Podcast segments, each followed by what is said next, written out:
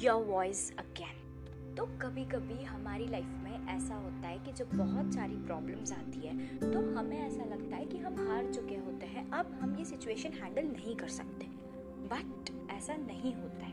हम हारे नहीं होते, हम थक गए होते हैं। और लाइफ का ना एक रूल है कि लाइफ में थकना अलाउ है, पर हारना नहीं। आप थक चुके हो, आप बैठ सकते हो, पर आप हार नहीं सकते। और यार हर सिचुएशन हर टाइम पे हमारे फेवर में हो, ये बिल्कुल पॉसिबल नहीं है ना। क्योंकि लाइफ का एक साइकिल होता है।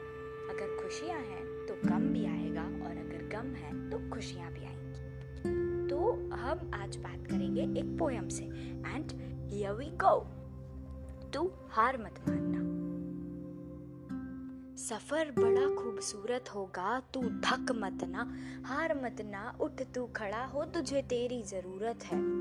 माना तेरी मंजिल बहुत दूर है, पर तू रुक, बैठ, पर हार मत मानना। माना तू परेशान है, पर रो मत ना। तू खुद से बात कर, तू खुद से प्यार कर। तेरे आगे का सफ़र बहुत खूबसूरत है, बस तू हार मत मानना। छोड़ दे तू जमाने को उसके हाल पर, तू खुद की फ़िक्र करना। माना तू जूझ रहा है खुद से, पर लड़खड़ा मत। खुद से मत लड़, अपने हालात से लड़। तेरा खुदा तो तेरे साथ है, अकेला मत होना।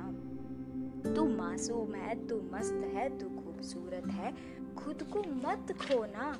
तुझे और तुझ में अभी बहुत हिम्मत है, बस तू हार मत मानना। तेरे आगे का सफ़र बहुत खूबसूरत है, तू बस हार मत मानना, तू बस हार मत मानना।